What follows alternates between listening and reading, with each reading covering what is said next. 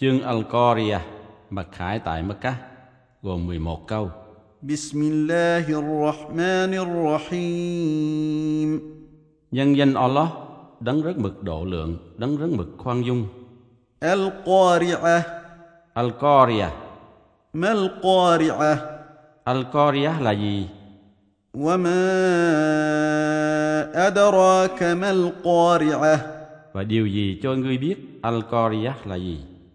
يوم يكون الناس كالفراش المبثوث Đó là ngày mà nhân loại sẽ như bươm bướm bay tán loạn وتكون الجبال كالعهن المنفوش và những quả núi sẽ như cụm lông cừu được chảy ra.